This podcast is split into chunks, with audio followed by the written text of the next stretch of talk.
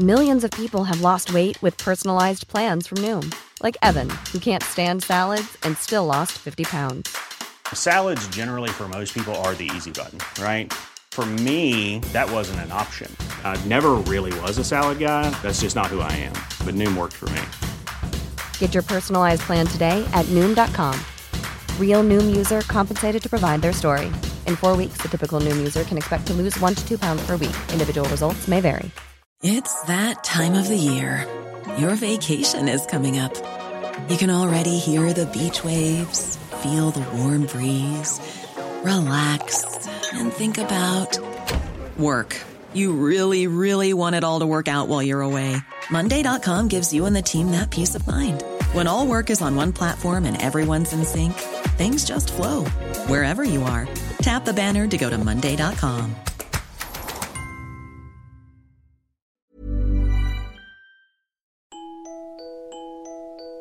From the Third Coast International Audio Festival and PRX, I'm Gwen Macsai, and this is Best of the Best, the 2018 Third Coast Festival broadcast. The Third Coast Festival is an independent arts organization dedicated to great radio, heart, soul, and ears. We gather the best stories from around the world all year long and share them in a variety of ways via radio and podcast, at live listening events, and honestly, every other way we can think of. We also host the Third Coast Richard H. Driehaus Foundation competition to honor the very best audio documentaries of the year. This year, we received more than 550 entries from 26 countries, including Brazil, Denmark, Chile, Japan, and the Czech Republic. Then we asked our most distinguished colleagues, highly accomplished producers themselves, to gather for the near impossible job of judging this wonderful work. On this special broadcast, we bring you the winners and behind the scenes interviews with the makers of these remarkable stories. We begin this hour with our Best New Artist Award winner. This award recognizes the work of a producer who, despite being in the field for two years or less, has an original voice and a great sense of story. Someone whom we want to hear more from. Here's an excerpt of Phoebe Wang's delightful, bittersweet audio memoir, God and the Gays.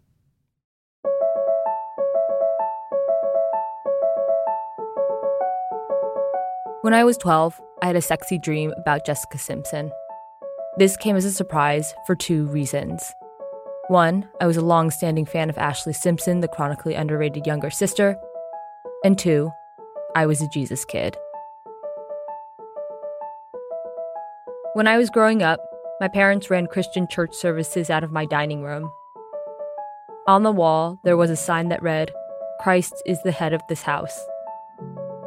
So, when Jessica came to me in a dream, I was kind of nervous and began evaluating the situation. What just happened? I remembered my mom saying that Hurricane Katrina was caused by America's increased openness to gay marriage and the debauchery of Mardi Gras. Gayness isn't a thing, right? That gayness is a social construct. Sinful people just made it up. And I vowed to never tell anyone about Jessica.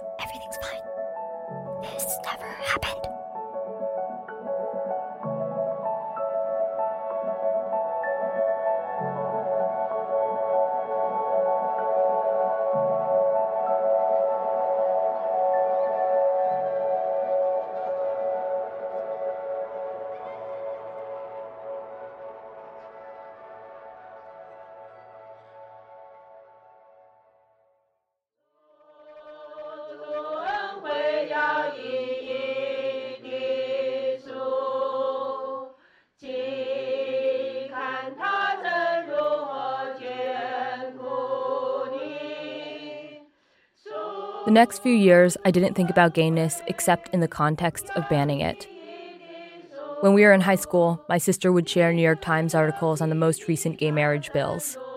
In response, my mom, sister, and I would meet in my parents' bedroom and kneel in a circle. We'd pray for God to uphold the sanctity of marriage in America, which of course was a nation founded on Christian principles.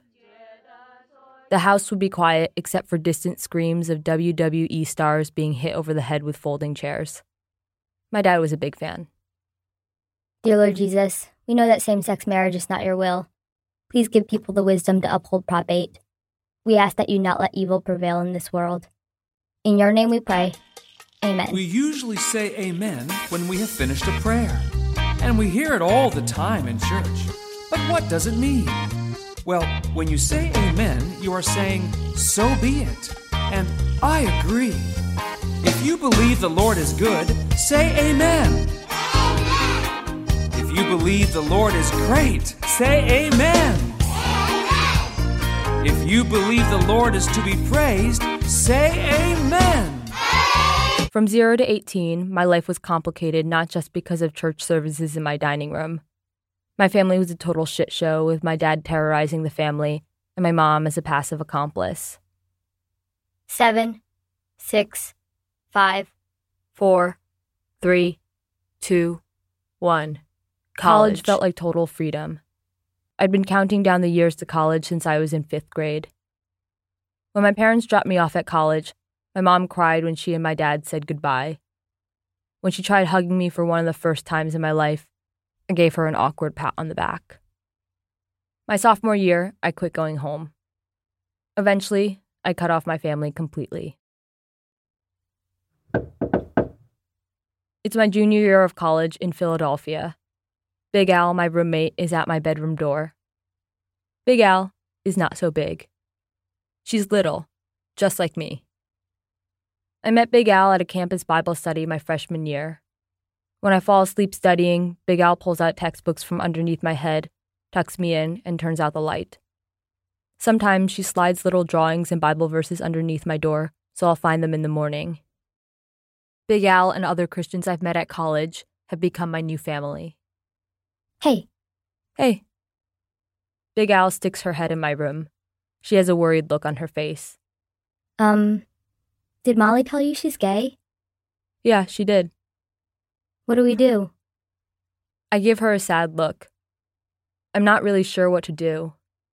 It feels like Molly's hurtling down a track to hell with no brakes on the train, and there's nothing Big Al or I or anyone can do to stop her and her gayness. A week later, Molly chops off her hair, I assume as some sort of gay statement. What a shame, I think. A few months later, I'm Tinder swiping on dudes. Are you a pair of glasses? Uh, what? Because I want you to sit on my face. Out of curiosity and disgust for men, I switch my settings to men and women, which quickly becomes just women. My encounter with Jessica, aversion to boys, how I loved Sophia Bush and Hilarie Burton so much on One Tree Hill. The signs were there. Surprise! I'm gay. When I came out, reactions were split. My friend Sam, a tatted chef on my cycling team, was entirely unfazed. Oh, yeah, I've always known that. You wear Clarks. Those are lesbian boots. Other friends, mostly Christians, were caught by surprise, sort of like they'd been duped into being a gay person's friend. This transition from homophobic to baby gay was pretty confusing. I felt more complete than I'd ever felt before, like I found this missing part of myself. But I also felt ashamed of things I used to believe. We ask that you not let evil prevail in this world. We usually say amen. I imagined what people were saying. Um, did Phoebe tell you she's gay? Yeah, she did. What do we do? I don't know. Oh, Phoebes. Poor Phoebe. She's going to hell. What a shame.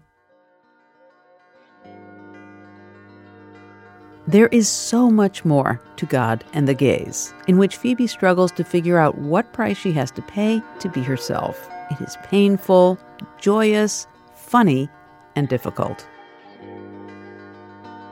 I asked her how she chose this subject for her first ever audio story.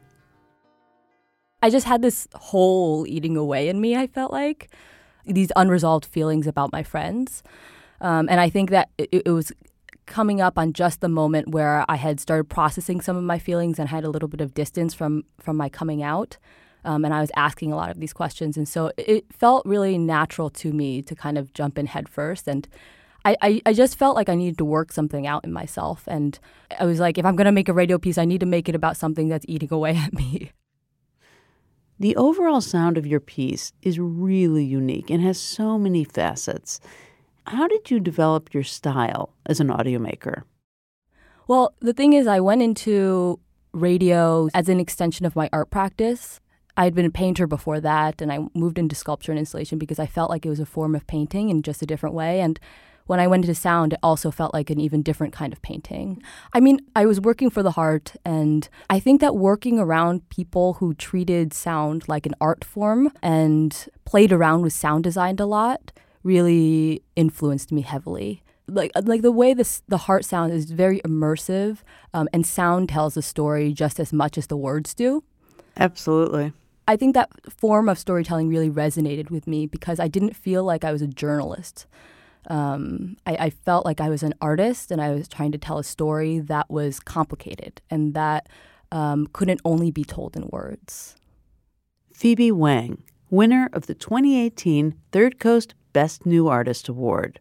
When she gave her acceptance speech at our ceremony in Chicago recently, Phoebe used the stage to deliver a powerful message, and the audience was positively rapt. I hear people say all the time that uh, we tried our best to find a person of color for our job opening.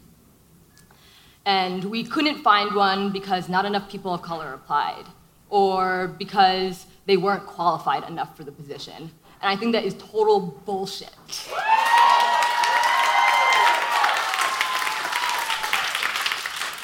Because what I hear when people say we tried our best, what I really hear is we chose to spend our time and our money on something that we decided was more important than hiring a person of color. And what I also hear is we're okay with alienating a massive group of listeners, and we're okay with having massive blind spots when we share stories about people of color. So, if I could offer some suggestions, don't wait for people to come to you go on the internet, recruit people, invite them to apply for your position, invite them to join your applicant pool. And don't just find a person of color that you're going to plug into your organization and expect them to act like a white person and fit into the office structures that white people have built. Be ready to take on the hard and unglamorous job of actually training and investing in someone and find opportunities for them to advance in positions of power. And it's not enough to have one show about people of color and think that you've done your social duty. And in fact, to exploit them for some sort of social currency. And then proceed to hire a zillion white dude hosts and white actors and white producers. And for the people who said that they couldn't find people of color to fill their job positions, Lakedra Chavez, Arissa Afantaku, Jenny Casas, Aliya Pabani, Jody Powell, James T. Morgan Yasmin McElroy, Zakia Gibbon, Tanya English, Rhoda Akbari, Imani Nixon, Kelly, Jordan Bailey, Zadie, Kathy Cherry Griffin, Ali Abdullah, Kita Pascal, Anna Martin, Nitra Kabul, Cher Vincent, Sue Sarhan, DK Matunda, Sharon Mashihi, Vera Lynn Williams, Daisy Rosari, Megan Tan, Timothy Lulai, Benjitsu, Alex Lewis, Tobin Low, Hannah Kingsley Tracy Hunt, Angela Neenwin, Ariana Martinez, TK Dutes, Oluwakemi Aladisu, Ariana Beatty, Thomas Liu, Abigail Barrio, Derek Toledo, Itzi Quintanilla, Sayar Quevedo, Julia Shu, Nigel Turner.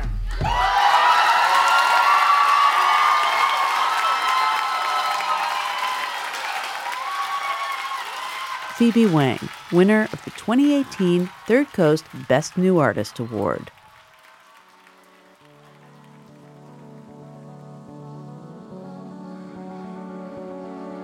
This winner of the 2018 Third Coast Best Documentary Honorable Mention Award has broken new ground on all fronts.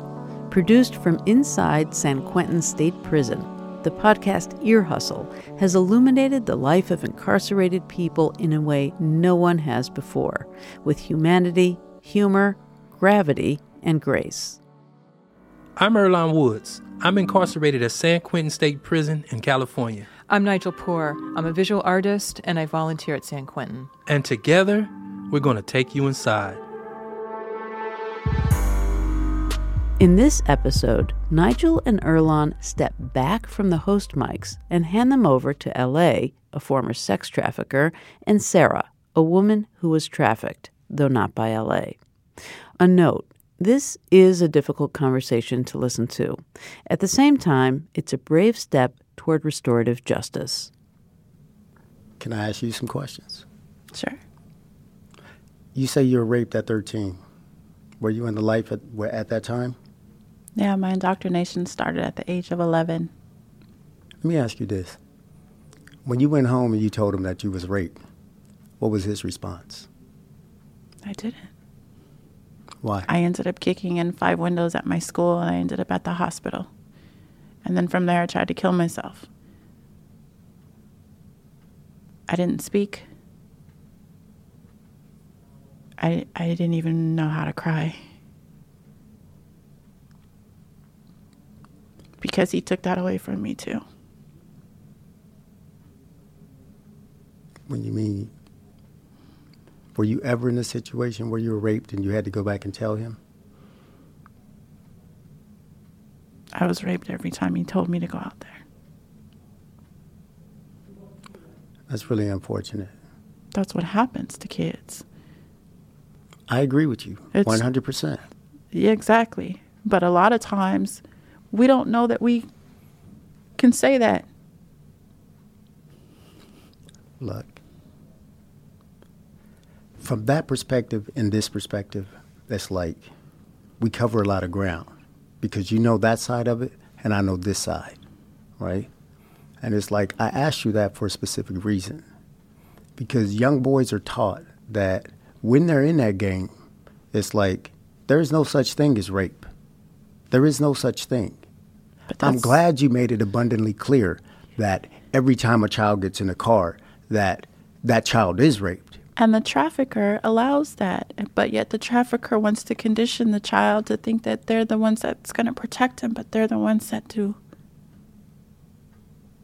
the most harm. You can't protect anybody when you're the one that's making them go out there and to be violated. I'm 100% in agreement with you. I was a grown ass man, and I chose to do the things I did, and I stand by that. It's like I don't look for no empathy and sympathy, and I don't look for no no lead way out of what I did. I'm not looking for that. It's like I'm not sitting here as some victim. Whoa, I got 229 years to life. Woe is me. That's not what it's about. It's about I'm hoping some young man hears that I'm up in here with 229 years to life and choose to do something differently with his life before he get caught up like this. So I'm sure that there are young men and women right now that could pull a lot from our conversation because it's a very rich and uncomfortable conversation. What message would you want to leave with someone who's in the position that you were once in as a trafficker? What would you want to tell them today? Knowing what I know today, I'm not going for it. I am surprised that somebody didn't kill me, and being honest with you. I am surprised that I lived long enough to make it to prison. Because running into people that didn't like pimps, don't like pimps, people that I sit in circles with at Restorative Justice and hearing their conversations, it's like I'm surprised I'm not dead. And that can happen. We both know that can happen. I tell young men that want to be traffickers, I would rather you be a janitor at the school as opposed to being a trafficker. One, it carries 15 years to life, and this ain't easy. Two, you're going to be a sex offender for the duration of your life. Three, this ain't no easy joke. All the dudes that care about you, all the people that pretend to care, when you come to prison and you've been here for more than five years, you're going to see how people fade away. What what really broke my heart listening to you was your three points were about yourself. How your actions And the consequences that you have is about you still. I didn't hear you once mention the impacts of how it affects another person. And I think that that is a beginning of another journey. Thank you for bringing that to my attention. Just know that I hear what you're not saying. What am I not saying? That's for you to answer. I can't answer it for you, but as another human being, I can hear what you are not saying. And maybe we can have another conversation about that next time, or maybe not. I would hope so. I would hope so. As you can imagine, this difficult conversation is even more far ranging in its entirety. We encourage you to listen to the whole story on our website, thirdcoastfestival.org. Dirty Water was produced by Earlonne Woods, an inmate at San Quentin, and visual artist Nigel Poor for Ear Hustle from Radiotopia, with outside producer Pat Mesiti Miller. It won a 2018 Third Coast Best Documentary Honorable Mention Award. You're listening to Best of the Best, the 2018 Third Coast Festival broadcast. I'm Gwen Macsai. The Third Coast International Audio Festival is an independent arts organization in Chicago. Today, we're listening to the winners of our annual documentary competition, made possible with generous support from the Richard H. Driehaus Foundation. Hear all of this year's winners, along with a trove of other great stories from around the world, anytime at thirdcoastfestival.org and on our podcast Resound. Coming up after the break, a missing girl, a grieving family, and decades of unanswered questions. Stay with us.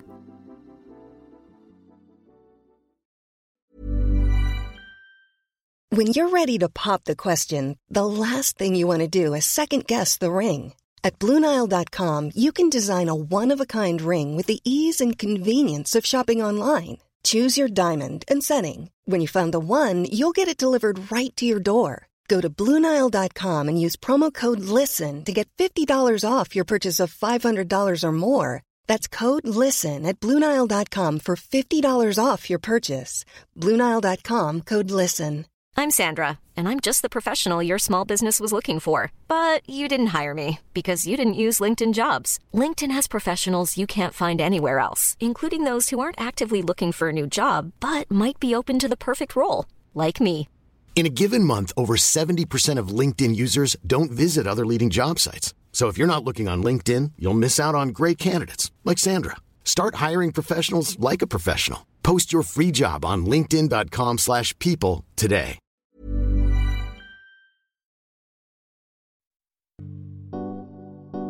Welcome back to Best of the Best from the Third Coast International Audio Festival and PRX. I'm Gwen Macsai.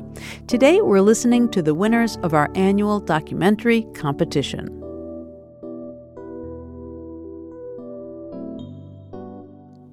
Over the last few years, serialized stories have been making waves in the world of audio. Tidal waves. These series, sometimes years in the making, weave characters, circumstance, and suspense through multiple episodes, taking the listener on an extended ride through time and new discoveries. This year, we honor them with an award category all their own. The 2018 Third Coast Best Serialized Story Award goes to Missing and Murdered Finding Cleo. Meticulously reported by Connie Walker and her producers Marnie Luke and Jennifer Fowler, Finding Cleo uncovers layers and layers of tragedy in both one family and simultaneously across an entire nation. We share an excerpt from episode one, in which we meet Christine Cameron. Christine is one of five children of the Semaganis family, all of whom were taken from their mother by Child Protective Services and adopted by non native families in Canada. One of those five children, Cleo, has been missing since the 70s, and Christine and her siblings have been searching to find out what happened to her. I don't blame my mother for what happened in our lives. I blame the Canadian government that's where I squarely place blame. Because the Canadian government sought to assimilate Native children by saying, you are better raised in a non native home and not by your own people. So, in denying a whole race of people, a whole generation of kids like me and to the other scoopers, denying us a community, a heritage, a culture, a language, a whole lifestyle that we were made for. We were dumped into something foreign, something unwelcome, something abusive, something segregating, something isolating. When Christine says scoopers, what she's referring to is something called the 60 scoop. It's when tens of thousands of Indigenous kids in Canada were taken from their homes by child welfare authorities and adopted into white families in Canada, the United States, and beyond. In Saskatchewan, where the Semaganis kids were born, the government actually placed the kids they wanted to adopt out in ads, in newspapers, on the radio, and on TV. Have you ever considered adopting a child? Many couples have found their happiness through AIM. It was part of a program called AIM Adopt Indian and Metis. Essentially, the goal was adopting out the large number of Indigenous kids they had in the child welfare system. Children lost their connection to their families, their language, their culture, and many experienced abuse and trauma. I want to find out more about why the Saskatchewan government created the AIM program that would lead to so many broken lives. Christine believes the government's goal was to assimilate Indigenous kids. It isn't AIM that makes children happy. It's you.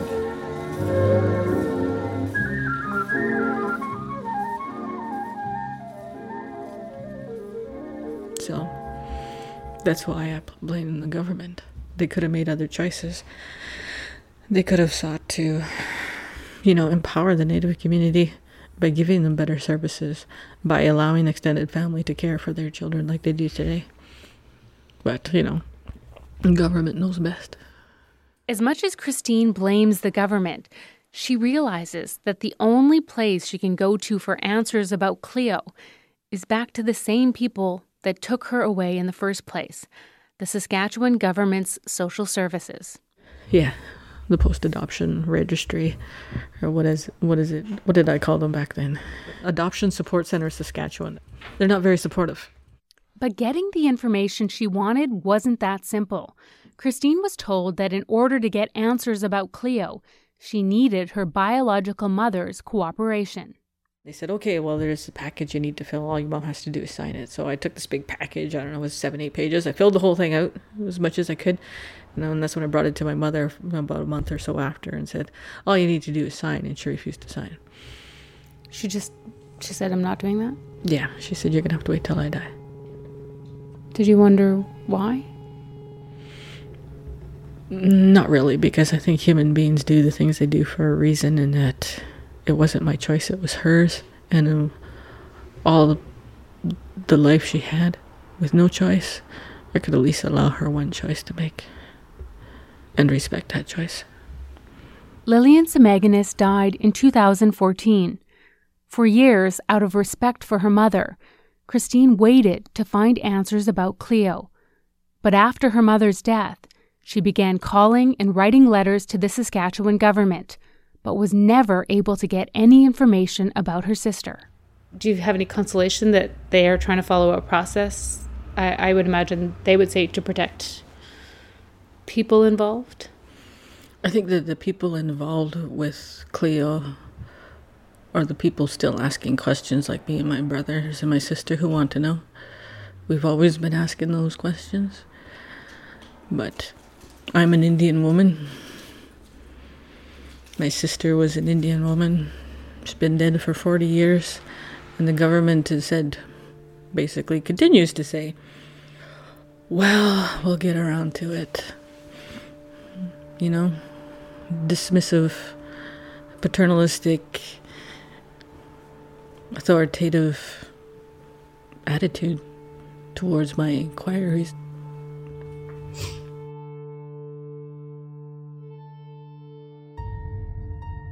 But today we gave Christine the name and number of the person who works at social services in Saskatchewan, who actually has Cleo's file.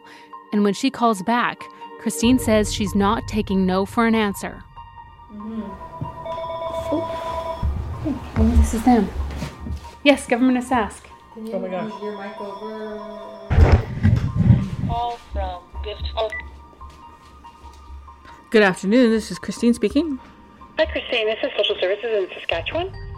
Yeah, hi. Um, I'm calling to obtain information about my deceased sister Cleopatra Nicotine Semaganis, and we were all adopted in the mid 1970s. I know my sister Christine tries to explain to the woman from the Saskatchewan government this complicated story of her family's search for Cleo. The government of Saskatchewan has had thousands of First Nations and Metis kids in care over the past 40 years, but we have no way of knowing if they've ever encountered a situation like this before. Share. Uh, right now, the regulations don't allow us to share like file information between siblings. Okay. But it doesn't. But I'm going to look into it. I'm going to check with our legal and see if there is a way that we can get that information to you. Mhm. Um, uh, it might. It might uh, involve a little bit of research on finding out um, where where she was adopted. So we'll have to work with them and see if they'll either release that information to us or to you in order to share it. You mean Arkansas or in Saskatchewan? You you mean Arkansas?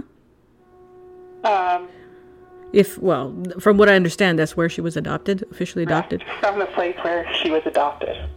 Okay, let's say things don't go well. What what's the worst case scenario in regarding my inquiries and uh, pursuit for information for my sister? Worst case scenario. Mm-hmm. Um, I guess that the uh, that the information wouldn't be able to be shared. Uh, Yeah, it's hard for me to say right now. I'm sorry.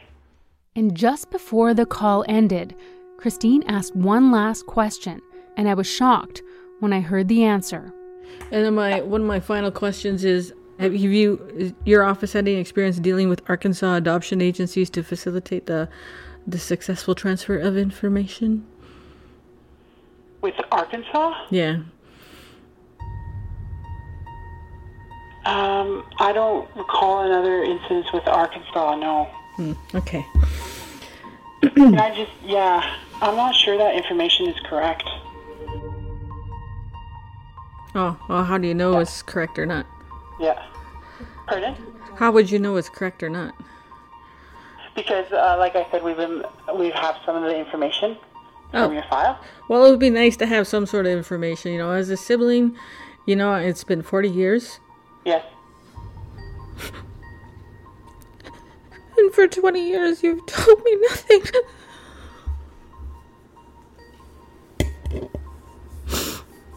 I know. This is my sister.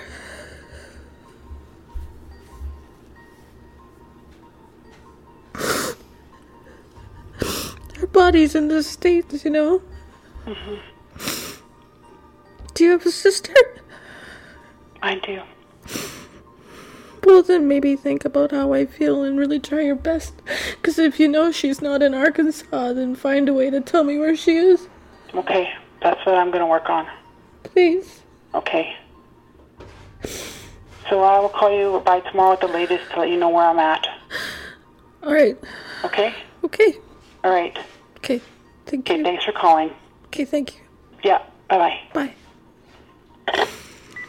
So they do know, they're just not telling me. They know where she is. They know where she is. Cleo might not have been adopted into Arkansas? If not there, where did she end up? Okay, she's not in Arkansas then. Wonder where she is. They know. They know where she is. Well, that's kind of hopeful. Kind of uh, infuriating. So she probably has the whole file and all my old letters and all the answers right in front of her. I'm I'm just shocked that she said that might not be correct. Oh yeah, I picked up on that right away. How do you know it's not correct? Because you, because uh, in my heart, I believe they know where she is. I've always believed that. In the more than seven hours of missing and murdered Finding Cleo, Connie Walker and producers Marnie Luke and Jennifer Fowler of the CBC excavate a labyrinth of information, bit by tiny bit. And in the end, they do find Cleo. To hear the full series, find a link at thirdcoastfestival.org. Missing and Murdered Finding Cleo won the very first Third Coast Best Serialized Story Award.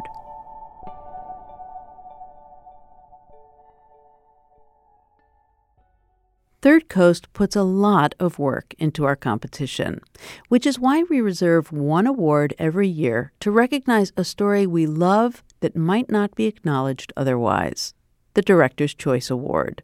This year we gave the award to a piece that is quite sparse but speaks volumes.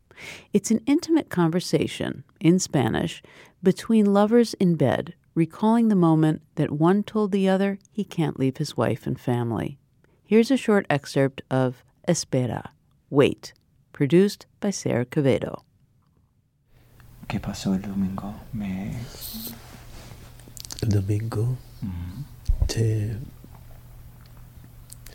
como no dejamos de hablar por WhatsApp, eh, ya teníamos otra cita más. Y el domingo oh, nos vimos en Union Square. ¿No? bueno, sí, que te encontré ahí para tomar el tren juntos a la casa, a mi casa. Vinimos a la casa. Sí. Estuvimos hasta las 2 de la mañana. Dos y algo. Estuvimos en la cama, besando, obviamente. ¿Y qué más? Ese fue el día que me, que me dijiste, ¿no? ¿Qué te di? De todo. Sí. ¿Recuerdas cómo me dijiste eso?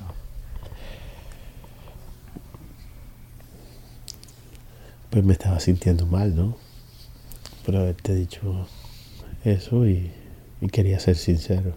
Quería que si, si era posible tener uh, una relación de amistad, porque eso es lo que somos. Espera, wait, brings us into a couple's private world. In accepting his award, Sayer ended with words from the Salvadoran poet Roque Dalton. Um, I want to end on a poem that feels incredibly important, not just today with the news that we are receiving, um, but also in the time that we're living. It's a, a poem that my mom taught me. It's the first poem that I ever memorized. Like you, I love love, life, the sweet smell of things, the sky blue landscape of January days. And my blood boils up, and I laugh through eyes that have known the buds of tears. I believe the world is beautiful, and that poetry, like bread, is for everyone. And that my veins don't end in me, but in the unanimous blood of those who struggle for life, love, little things landscape, and bread, the poetry of everyone. Thank you.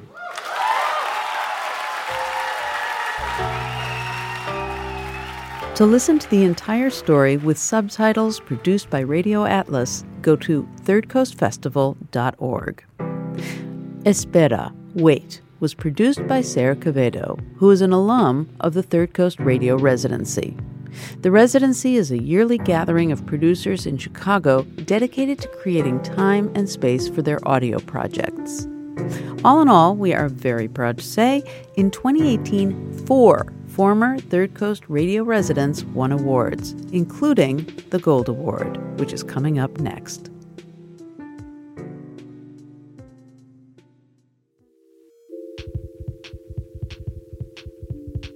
Now we've come to the 2018 Third Coast Best Documentary Gold Award winner, deemed by our judges to be the very best story of the year. This year's winner, Counted, an Oakland story, paints a portrait of a city struggling to reconcile a dual narrative the town they love and the town that's killing their children. This story from Snap Judgment was a huge, ambitious, year long undertaking Our judges described it as raw, intense, surprising, and wrestling with its problems in real time. Hosted by Adizah Eghan and Daryl Allums, here's an excerpt from Counted, an Oakland story. So, my plan for 2017 yeah, I'm trying to decrease the homicides. We gotta go under 80, man. Got to. Clap it up, clap it up, clap it up. I need to hear it. Say stop. Stop. Killing. Killing. Or. Or. Kids. Kids. Stop. Stop. Killing. Killing. Or. Or. Kids. Kids. Clap it up, clap it up, clap it up, clap it up. Compared to other cities, Oakland is small. It's like a fifth of the population of Chicago you can like meet anybody in Oakland and be like, "What you love about Oakland?" Oakland get turned up. Like they put a smile on your face. Like we goofy, we fun, we loving. Like when everything's going good, ain't nobody beefing, ain't nobody funking. You basically got the rich folks living in the hills. Then you got us in the flatlands in East Oakland. And most of the murders, that's where it happened at, in deep East Oakland. And for the young people out in East Oakland, the town it starts feeling like smaller and smaller. I would describe my Oakland hurt. Amani is a young person who lives in deep East Oakland. Man, she already lost a lot of her friends, her family, to violence right here. I went to high school with Amani mom at Castlemont. My name is Amani Foster, and um, I'm from East Oakland, California. I'm 21 years old. I never had to describe myself before. This is weird. Um, I'm black, unapologetically black. Um, I'm goofy, obviously. Four days into the new year, we lost our first child, a young man named Devonte Thomas. Devonte was killed just nine blocks from where we're sitting now. He was about the same age as Amani and her brother. They were all close. Amani says he was always looking out for her, and she had just seen Devonte at a party. It was like a um like a little block party and he had gave me some money he had smoked with me and he told me like you know be careful stay safe you know. And he told me to go home too. He was like you shouldn't even be out here but i was grown but he was still like go home you know like i don't want to see you out here like go home. I left too because i'm like all right you know, he wouldn't be telling me this if he didn't know what he was talking about, you know. Don't nobody talk about another murder in these streets. So we still don't know exactly what happened to Devonte after he got killed.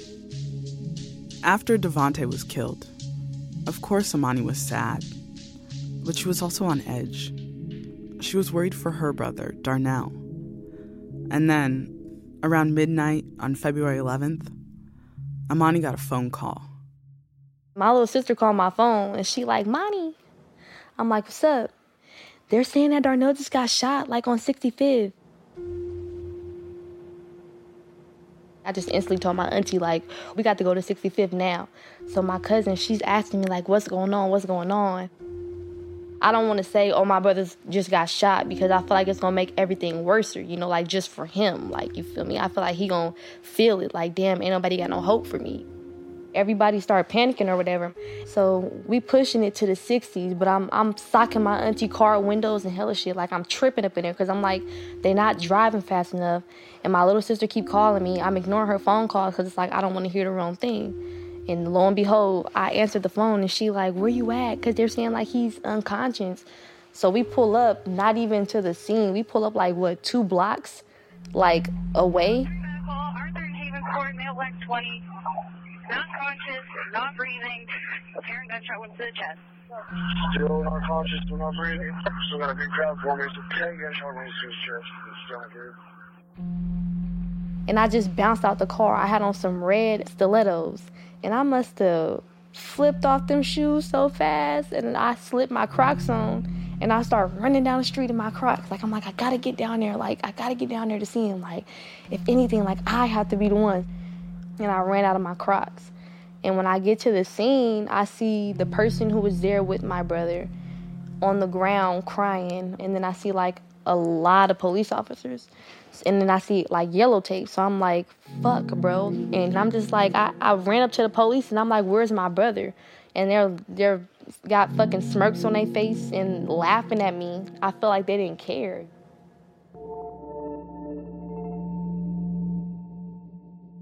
It's an anxiety kind of feeling. Like it's like a feeling that runs through your body to where it's like your nerves, even your nerves are confused.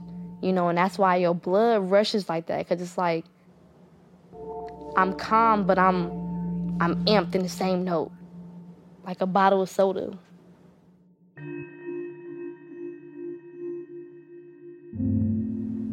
I was just talking to myself like, I can't believe that my brother is really dead.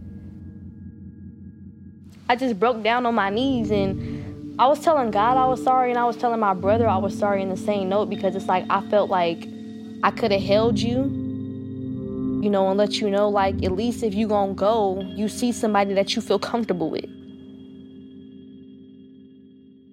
I delivered him October 30th, 1994. Never forget the day that we came home that evening, day before Halloween, and I'm walking down the steps with stitches, you know, from delivering and a, a little baby in this in the carrier. Darnell was short for a very long time. He was so afraid that um, that he wouldn't get tall and grow. Uh, he would come in and ask, Can you measure me? Measure me. This is every day. And I'm like, We would tell him, You can't measure yourself every day. You're to still be the same height, you know. We worked with him as much as we could. We kept him in church. But the older he got and the company that he had, he he geared to what was more attractive and appealing, which were the kids who got to do whatever they wanted to. Darnell actually grew up to be pretty tall. His family said he was really into the way he looked. He wanted to be famous. He would make funny videos on Instagram and send memes to all his family members. And in his spare time, he would write. He started writing hooks for for songs and music. It sounded really good. So he started calling himself Oakland's Hook Man. Even so, he made plans with Amani to leave Oakland. It started to affect them, the things that were happening around them, especially when they started to lose friends, you know, friends that were shot at parties and killed. Darnell was the fifth homicide of Oakland, California this year. Darnell was shot over 10 times. And the man who police charged with his murder, who witnesses say was responsible for the shooting, was not a stranger. He was really good friends with Darnell. He called him his brother. I never felt safe in Oakland. Like, this is East Oakland. You could never get too comfortable out here because anything can happen at any point in time. After he was killed, Darnell's mom wanted to leave Oakland. She'd only been living in her apartment for a few years. She had kids to take care of. She really wasn't prepared to move, but she just had to leave. Adrian went through all these other towns, but the landlord didn't want to rent to a woman with three kids from Oakland on Section 8. The thing is, these nearby towns, like Antioch and Pittsburg, that's where everybody started going when Oakland rent prices started going up. At first, it was cool, but then the violence started following. And now landlords, they just don't want rent from nobody from Oakland. So Adrian ended up back in deep East Oakland. She still doesn't feel safe. She's still paranoid. So she keeps her location of her new apartment a secret. We do peep out the windows a little bit here and there. I'm not that far from where I was living. Um, it's I know the sirens are going off right now, but like like generally it's like a lot more quiet here on the street right here where I live. Last night we were in here. The the police were shooting all up and down here. You know, my son he came behind me and stood there, and he was like, "Mom, close the window. I hope our doors are locked. What's going on?" He was really scared. You know that bothers me.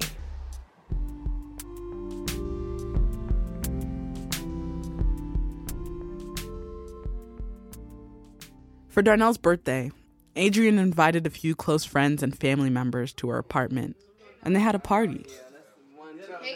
Real fast, let's say happy birthday.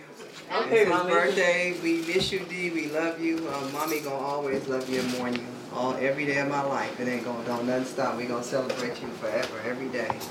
Your big 23rd. I know if he was here right now, he'd think this was the biggest thing on earth right now. 23 ain't everybody. nothing, but still a baby. Thank you, everybody for coming. You know, it's, it's amazing. You you you you see them do? born, you raise them, you help raise them, and then uh, you know. Happy to you. Happy birthday to you. Happy birthday. Happy birthday to you. Amani was there. She got t shirts made with his Instagram name on them The Real Stunner. when our friend Muffin died, it was Muffin World. You know, when my best friend Ed died, it's Ed World. Skeet World, you know, Devontae World, you know. Um, I can name so many more, you know, but it's just like that's just something that we do just to like uplift the spirit, like, hey, like you know, like he's still here, like Stunner World, like you know, like yeah. I miss you, kid. I love you. I love you, D. Can we can we sing Stunner World? Who? Stunner World? You want to say Stunner World? Stunner World. Go. Stunner World. Go. Hey. Stunner World. Stunner World. Stunner World. And then That was an excerpt of Counted, an Oakland story from Snap Judgment. The full hour long program immerses us in life and death, sadness, and joy over the course of one year in Oakland, California. We highly recommend that you listen to it in its entirety. Find it at thirdcoastfestival.org. Counted was produced by Adizah Eghan, Anna Sussman, Shaina Shealy, and Jonathan Jones, with editor Mark Ristich for Snap Judgment. Here's Adizah accepting the Gold Award at our ceremony in Chicago. I wanted to do this story because I wanted to tell the stories of the people who lost their lives in Oakland, and I wanted to tell a beautiful story, and um, I wanted to get it right. And so I really am thankful to the people who let us into their homes and who trusted us with the stories of their sons and of their brothers. And to the few black producers in the room, there's something I've been thinking about a lot as I've been working on this story. And um, I just want to say I think these stories are necessary and these stories of pain and trauma are necessary, but it's hard. And I just want to invite you on this quest to like understand how to tell stories of black joy that hit the same note that stories like this do. Thank you so much, everyone.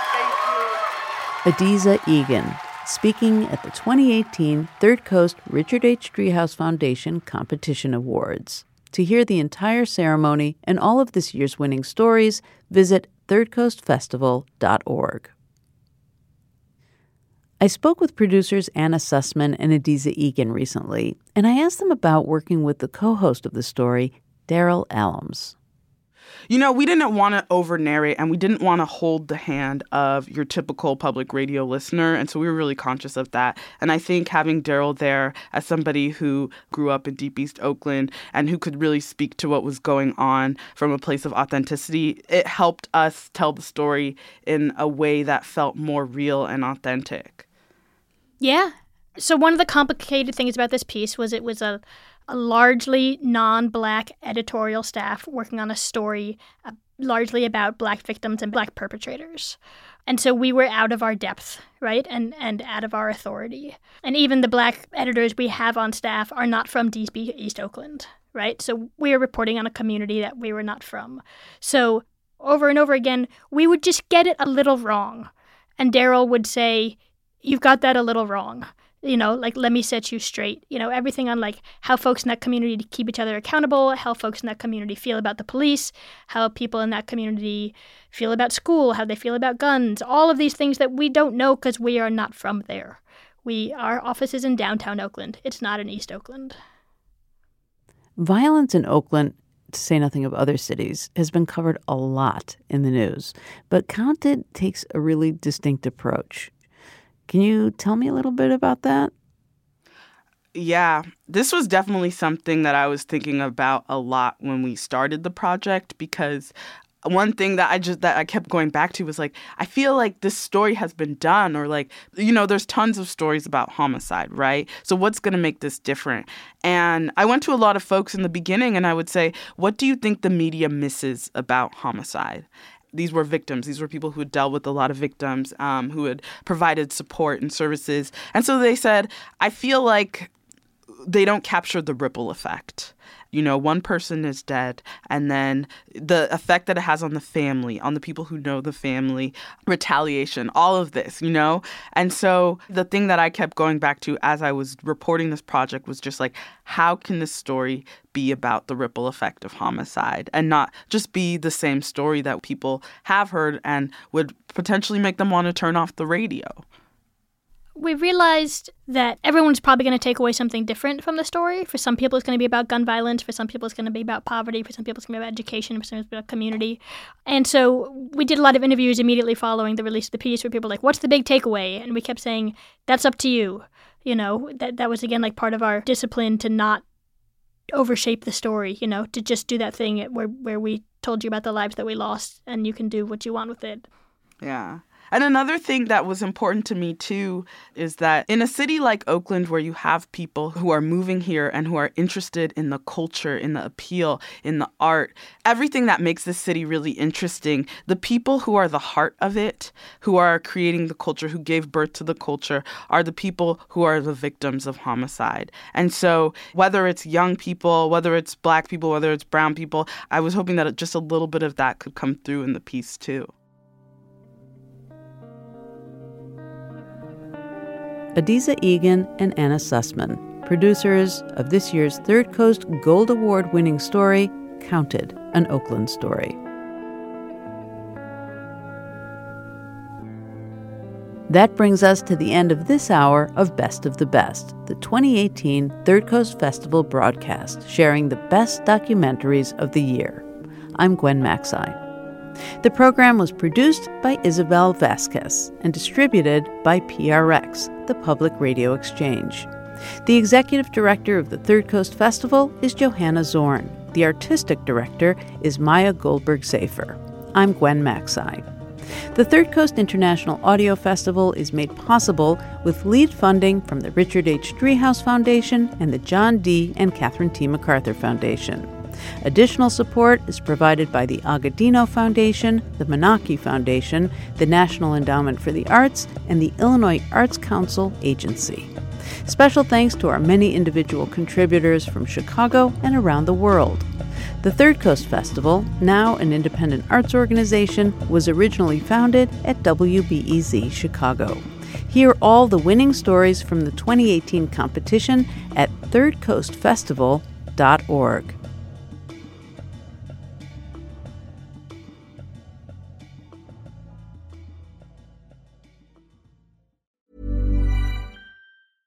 Hey, it's Paige DeSorbo from Giggly Squad. High quality fashion without the price tag. Say hello to Quince. I'm snagging high-end essentials like cozy cashmere sweaters, sleek leather jackets, fine jewelry, and so much more. With Quince being 50 to 80% less than similar brands.